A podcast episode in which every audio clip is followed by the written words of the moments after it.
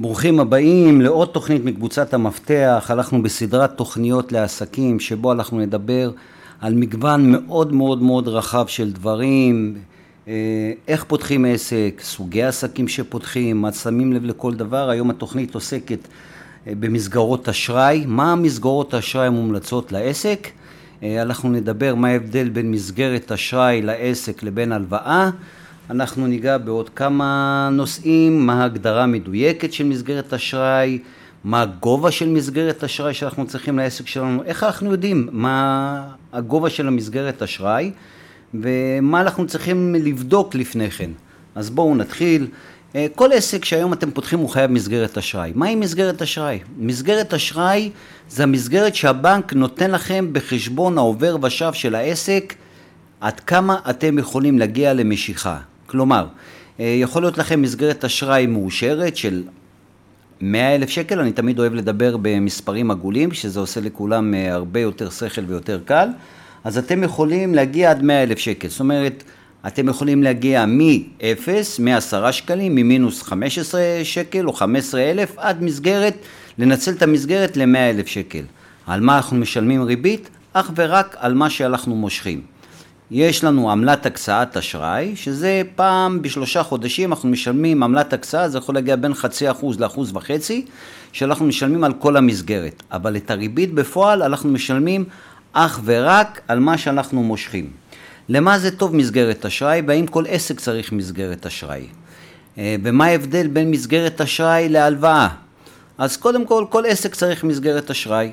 במסגרת אשראי, בדרך כלל אנחנו מכניסים את כל ההוצאות השוטפות שלנו. אה, יש מגוון מאוד מאוד רחב של עסקים, וכמעט כל עסק יש לו הוצאות שוטפות. מה זה הוצאות שוטפות? הוצאה שוטפת, חשמל, ארנונה, מיסים, משכורות, אה, דברים שבקבוע אנחנו מוציאים אותם כל חודש. מה עוד נכנס במסגרת הוצאה שוטפת? אם יש לנו מלאי, אז קנייה ומכירה של מלאי, מבחינתנו זה הוצאה שוטפת. מה ההבדל בין הוצאה שוטפת להשקעות? השקעה זה משהו שאנחנו קונים אותו והוא נשאר אצלנו, אנחנו לא מוכרים אותו. אם זה משאית, אם אני חברה שעושה הובלות של מוצרים, אז המוצרים שאני מוכר, זה מבחינתי נכנס למסגרות האשראי, כי אני קונה ומוכר, זה כסף שכל הזמן מתגלגל, אבל הרכב שאני קונה, המשאית שאני קונה, זה ההשקעה. את ההשקעה אנחנו מעדיפים לשלם אותה מהרווחים שיתקבלו.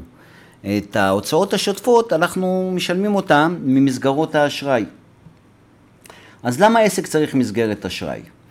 קודם כל, זו מסגרת שנותנת לכם אישור להשתמש בה מתי שאתם רוצים. אה, בלי מסגרת אשראי, יש היום תקנון של הבנקים, מי שאין לו מסגרת אז הוא לא יכול להיכנס למינוס, ואז יכול להגיע לו איזה צ'ק, או שקרה איזה טעות, מישהו היה צריך להעביר לכם כסף ולא העביר כסף, ויצא פתאום הוראות קבע. אם לא תהיה לכם מסגרת אשראי, הבנק לא רשאי לכבד את הבקשה שלכם לאותו אשראי. אה, מה עוד אנחנו צריכים לדעת? השקעות. מה ההבדל אמרנו בין מסגרת אשראי להשקעה? את ההשקעות, שימו לב, בדרך כלל כשאנחנו קונים מוצר, יש הרבה הרבה רגולציה, אבל מבחינת מיסוי, ממשלת ישראל או מס הכנסה, הוא מזכה אתכם על השקעה בדרך כלל ב-20% בשנה. כלומר, אם קנינו רכב ב-100,000 שקל, כל שנה אנחנו, אם אין לנו תשלום מיסים, אפשר להוריד הפחתה של 20,000 שקל. ואחרי חמש שנים אנחנו הזדקנו על המשאית או על אותו מוצר שקנינו כהשקעה. בגלל זה תמיד אנחנו, בייעוץ שלנו, אנחנו אומרים שאת ההשקעות לוקחים את זה כהלוואה לחמש שנים, שיהיה בדיוק איך שאנחנו מזדכים עליהם ברשויות המס. אבל בואו נחזור למסגרת אשראי. איך אני יודע כמה מסגרת אשראי אני צריך? הרי יש עסק שמגלגל 100 אלף שקל, יש עסק שמגלגל 200 אלף שקל. איך, איך אפשר באמת לדעת מה המסגרות אשראי? אז זו שאלה מאוד מאוד טובה, ויש לזה גם תשובה.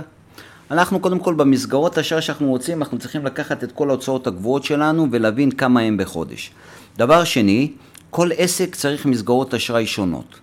כלומר, אם אני קונה סחורה במזומן ואני מוכר אותה אחרי 30 יום, אז זה לא השקעה, זה הון חוזר. כלומר, זה כסף שאני עכשיו קניתי אותו ואני מקבל את הכסף הזה עוד חודש ימים. זה טוב למסגרות אשראי, כי זה זמן קצר. אני לקחתי כסף, אחרי חודש אני מקבל אותו חזרה, בתוספת הרווחיות שיש לי שם. אז זה מסגרות לזמן קצר. אם יש לי משהו שהוא לטווח ארוך, כלומר, כמו שאמרתי משאית, אז אני לוקח את זה כהלוואה. אז מה שאנחנו צריכים כדי לדעת מה המסגרת אה, המומלצת לנו, לקחת את כל ההשקעות, את כל ההוצאות הגבוהות שיש לנו, להבין מה האשראים שאנחנו נותנים, לסכם את זה בזמן שאנחנו צריכים, כלומר כמה כסף זה יוצא, ובדרך כלל זה המסגרת המאושרת שאני ממליץ לאנשים אה, שיהיה להם בבנק. להגיע לבנק עם איזה תוכנית עסקית, אנחנו מכינים תוכנית עסקית, ככה וככה הוצאות, אה, ככה וככה אשראי שאני נותן ללקוחות, ואז אנחנו יכולים לבקש איזה מסגרת אשראי. הרבה אנשים טועים ומגיעים למערכת הפיננסית או לבנקים ואומרים להם, תקשיבו, אני רוצה הלוואה על 200 אלף שקל. אומרים לו, למה אתה צריך את ההלוואה? לא, אני קונה סחורה. אומרים לו, זה, אתה לא צריך בשביל זה הלוואה, כי אתה מוכר את הסחורה. זה מבחינתנו זמן קצר. זה, עדיף לך לקחת את זה במסגרת אשראי, ולא כהלוואה. אבל אם תבוא לבנק ותגיד לו שאתה קונה משאית ואתה רוצה לקבל את זה במסגרת אשראי, הוא יגיד לך לא, זה תיקח כהלוואה.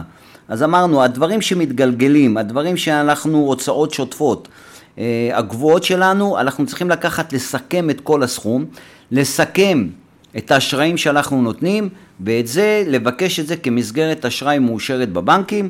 אחרי תחילת של פעילות אתם תעבדו כמה, כמה חודשים ואז תבינו באיזה מסגרת אתם משתמשים בה. לפעמים הפעילות גדלה אז אנחנו צריכים להגדיל את המסגרת ולפעמים הפעילות קטנה אז שווה לנו להקטין את המסגרת. אז היום דיברנו על מסגרות אשראי מומלצות לעסק, אני אחזור על פרטי פרטים בסוגיות האלה, להבין מה ההוצאות השוטפות שלנו, להבין איזה אשראי אנחנו נותנים ללקוחות, לסכם את הכל, ועם זה לבוא לבנק, לבקש את המסגרת אשראי. עוד נקודה מאוד מאוד חשובה, למה שווה לנו ולמה כדאי לנו ולמה אנחנו חייבים לעמוד במסגרות אשראי. אז בדרך כלל מסגרות אשראי הן בריבית מאוד מאוד נמוכה, ואם אנחנו חורגים מהמסגרת, כלומר ביקשנו מהבנק 100 אלף שקל והגענו ל-115, 120, אז זה נקרא חריגה ממסגרות אשראי.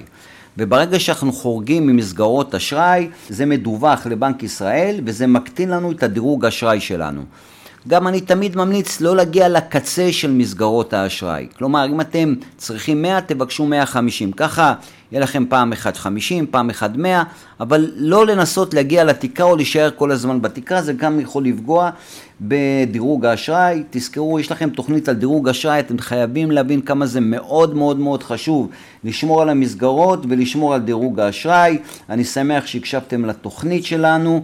אנחנו נדבר ונעבור לעוד תוכניות, אני ממליץ לכם לשמוע המפתח לפתיחת עסקים. מי שלא יודע איזה מסגרת אשראי הוא צריך, הוא מוזמן להתקשר אלינו, להתייעץ, אנחנו נשמח מאוד לייעץ לכם בכל נושא.